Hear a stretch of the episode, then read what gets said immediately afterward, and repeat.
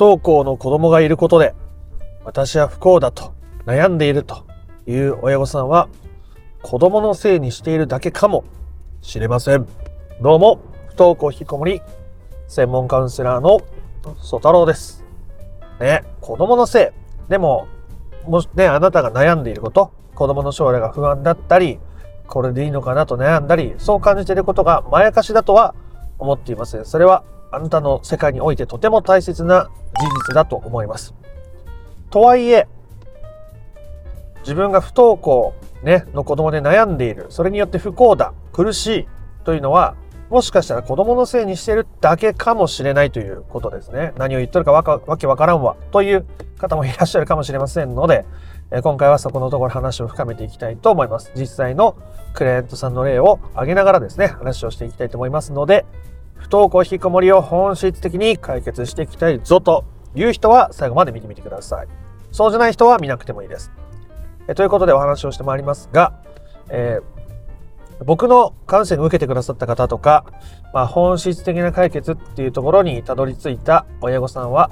まあ、大体どんなことを言ってるのかということを要約すると、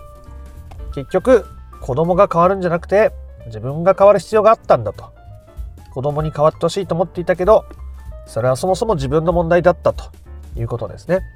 でそれによってどういう変化があるのかっていうことですが、例えば子供が不登校になったことによって初めて旦那さんと向き合うことができた。ね、それによって旦那さんといい距離でいられるようになって、ね、家の中でもストレスなく過ごせると。なんだったら旦那さんが家のことを前より手伝ってくれたり寄り添ってくれたりする。まあそうじゃない旦那さんもいらっしゃると思いますよ、結果的に。でも、自分にとっていい距離でいられるようになるという意味においては同じなわけです。で他には、ねえー、今までは子供が不登校だから、ね、引きこもりだから何とかしてあげないといけないと思って何やかんや考えていたけども、ね、自分の趣味とか友達と会うとかそういうことを優先できるようになっていった結果すごく日々にねこう張りが出て充実して過ごせるようになったと。で子供が不登校だからできなかったんじゃなくて、まあ、結局周りの目を気にしていたり自分のこう価値観ね子供の近くにいた方がいいんだっていう価値観によって自分も子供も苦しめていたということに気づいたりするわけですね。時にはそれが仕事の頑張りすぎだったっていうところに気づく方もいらっしゃるわけです。人によって違いますからね、その辺は。つまりそれは子供を理由にして親御さんがそれまで自分の人生を生きてこれなかったということを示しており、え本質的な解決をするってことは子供の状態以下にかかわらず親御さんが自分の人生を生きられるようになるということに他ならないというわけでございますね。だから僕は一貫して子供を変えるためにやるんじゃないんですよ。親御さん自身が変わるしかないんですよ。みたいな話をするわけです。私が変わったら子供が変わってくれるんじゃないか。気持ちはよくわかります。でもそれはほんのおまけです。正直変わるか変わらないかなんてどうでもいいです。今まさに子供に学校に行ってほしい。だって留年するかもしれない。退学するかもしれない。子供が元気のない姿を見て胸が締め付けられる思いになっている。それを否定するつもりは全くないですが、それを一つずつ丁寧に整理して受け入れていった先に子供が不登校か引きこもりかということは、とても小さい、どうでもいい問題だったんだということに気づけるようになるわけです。それは、あなたにとってそれはどうでもいい問題なんですよって言ってるのとは全然意味が違いますね。あなたが今苦しんでたり悩んでたり、えー、していることはもちろんそうだと思います。それを否定してるんじゃないんですね。ただ本質的な解決にたどり着けると、そういうふうに物事を捉えられるようになるということですね。私の不登校引きこもりの問題が解決したら、子供は動き出すんですか？子供はどういうふうに変わるんですか？聞かれる方もいらっしゃいますね。気になる気持ちもよくわかります。そもそも子供は問題だと思ってるんですか？問題だと思ってるのはあなただけじゃないですか？子供はあなたに助けを求めていますか？もちろん中には助けを求めているけども関わり方がうまくいかなくて苦しいっていう方もいらっしゃると思いますけど多くの場合先回りや過干渉している親御さんの場合はその子供に対してですね先回り過干渉している 方っていうのはそもそも頼られてもないし、求められてないことをやっちゃうと。結果、疎まれたりすると。もしくは、何かしてあげすぎることによって子供は自分で決められなくなるから親に対しても依存的になるっていうことが起きてたりするわけですね。なので、結局、親御さんが自分の人生を生きる。自分の問題に取り組むということが重要になるし、そもそも不登校引きこもりは問題だと思ってるその認識を解くことが極めて重要であると。問題は問題だと思ってる人にとっては問題なわけです。ね。例えば、例えば、えー、例えば不登校引きこもりで悩まれていらっしゃいますよね。で、僕はカウンセリングさせていただくときには、ゆっくり話聞かせていただきますし、その人が感じることとか感じることを基本的には否定しないです。ね。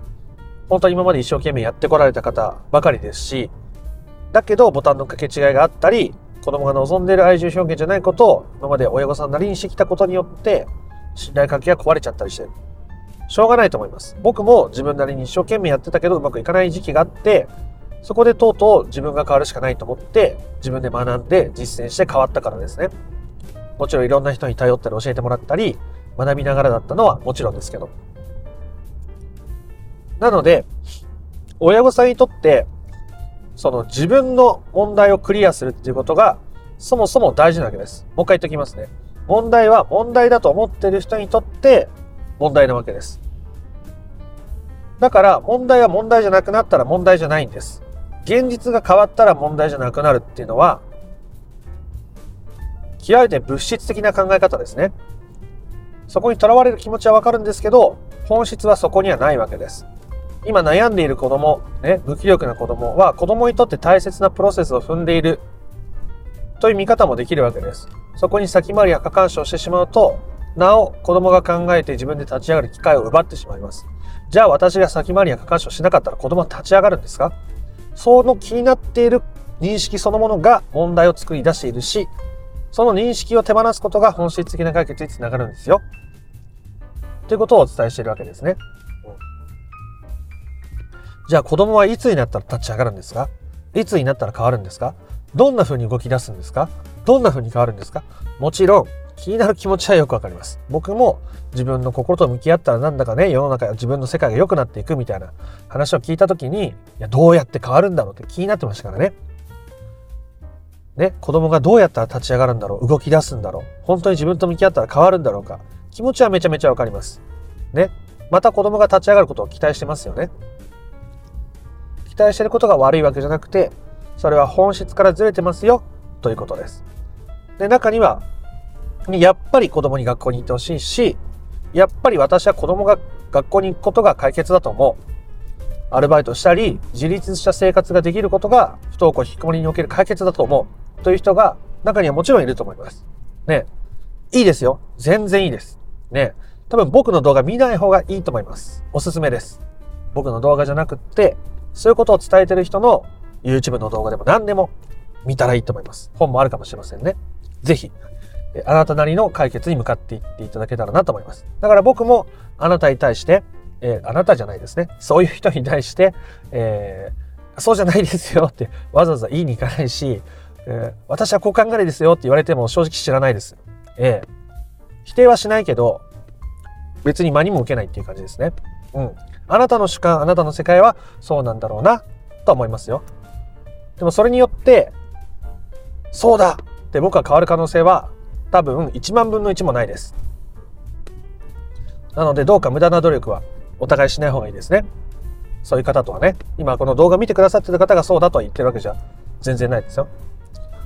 で、えー、結局、その不登校引きこもりだから私は不幸だ。不登校引きこもりが解決したら私は自由になれるんだ。というのは、あなたの主観としては事実、真実だとしても、それは本質的な解決から見ると、まやかしになってるわけですね。不登校引きこもりだからという理由を持ち出して、自分の人生を生きないことを達成しているということです。僕はあのアドラー心理学の嫌われる勇気っていう本が好きで、まあ、それが僕のこう人生を変える一つの大きなきっかけになった本ですけども、まあ、その中の本の中に出てきたある話を紹介してみたいと思います。ある赤面症を持った女の子がそのカウンセラーのもとにやってくるんですね。で、女の子は言うわけです。私は赤面症なんです。大好きな彼がいて、ね、お付き合いしたいと思う。でも好きだってことを伝えようとするとどうしても顔が赤くなってしまう。だから私は彼に告白ができないんです。っていうことをカウンセラーに打ち明けるわけです。するとそのカウンセラーはこう返事をするわけですね。あなたは告白できない理由に赤面症を持ち出しているだけですよ。だから赤面症が問題なんじゃなくて告白したくないから赤面症って理由いう理由を持ち出してるだけなんですよということを言うわけですね。自分が告白してね、振られたらどうしよう、ね、するのが恥ずかしい、したくない理由があるから、それに対して赤面症っていう大義名分を持ち出すというのがこの考え方ですね。じゃあ最終的にその彼女は赤面症が治ったのか、ね、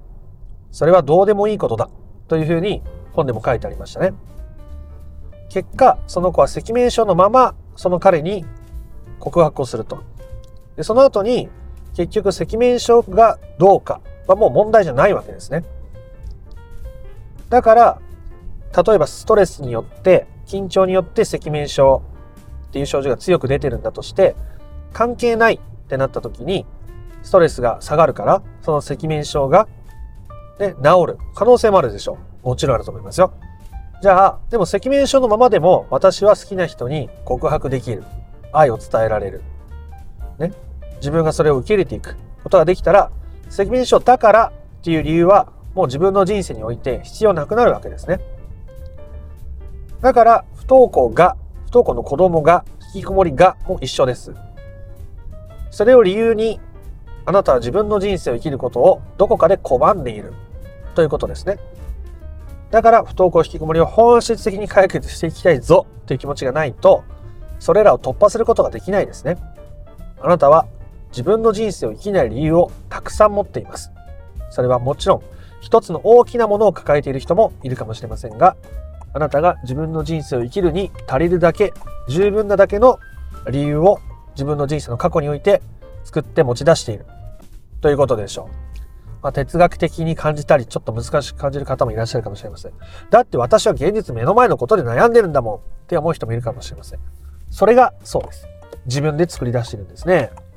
それに気づけるようになると、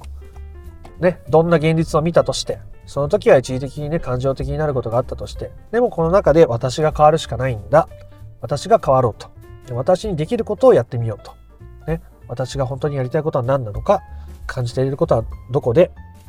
それに対して自分はどうしてるのかということを見つめられるようになるわけですね。そうやって親御さんが自分の人生を生きていくということは、子供に自分の人生を生きてもいいんだよという最高のメッセージになります。子供に自分の人生を生きさせることを強制的にすることはできませんが、それを勇気づけるために親御さんがまずそうあるということはとても大きくパワフルなエネルギーを持つものになるでしょう。これはね、本当に不登校引きこもりを本質的に解決していきたいぞっていう気持ちがあって、そっちに向かっていくと分かることですね。やらないうちから本当にそっちに答えがあるのかなって思ってるんだったら、やらなくていいと思います。ね、全然いいと思います。本当に不登校引きこもりを本質的に解決していきたいぞという気持ちがあるなら、やってみたらいいと思います。ね、そこにはとても不思議な変化や、あなたの世界が見える景色そのものが変わってしまっているような素敵なものになっていることでしょう。ね。あの、アントニオ猪木さんの、何でしたっけ？行けばわかるさ、みたいなことですね。他にいい方法があるなら僕もそれを選んでいたと思います。相手を魔法のように変えてしまう方法。自分の思い通りに変えてしまう方法があれば、ね、僕もそんなに悩むことはなかったでしょう。まあ、うん最後によくわからないことを言うと思いますが自分が本当に深いところで本質的に変わったり望んでいるものが分かると、まあ、相手を変えるっていう力も持てるようになったりするわけですが、まあ、そこまで話すと話がややこしく長くなるのでまた別の機会にしたいと思います。ということで、えー、あなたがもし子供が理由で不幸だとか自分の人生がって思ってるんだったらそれは子供っていう理由を持ち出しているだけかもしれないという側面がある。あなたは不登校引きこもりじゃなかったら子供がね、悩んでなかったらですね、何をしたいと思いますか？それを考えることが今のそこから抜け出すとても大切な視点を作ることになっていくことでしょう。ということで、今回の話が良かったなとか面白かったなと思った方は、いいねやコメントをしてみてください。不登校引きこもりの解決法について、順序立てて知りたいよっていう方は、説明欄の URL から公式 LINE に登録をしてみてください。そちらから不登校引きこもり解決のための三種の神器という動画セミナーを無料でプレゼントしております。チャンネル登録も興味のある方はしておいてください。ではあなたの不登校引きこもりの問題が本質的な解決にたどり着くことを心から願っております。また別の配信でもお会いしましょう。ありがとうございました。ソ太郎でした。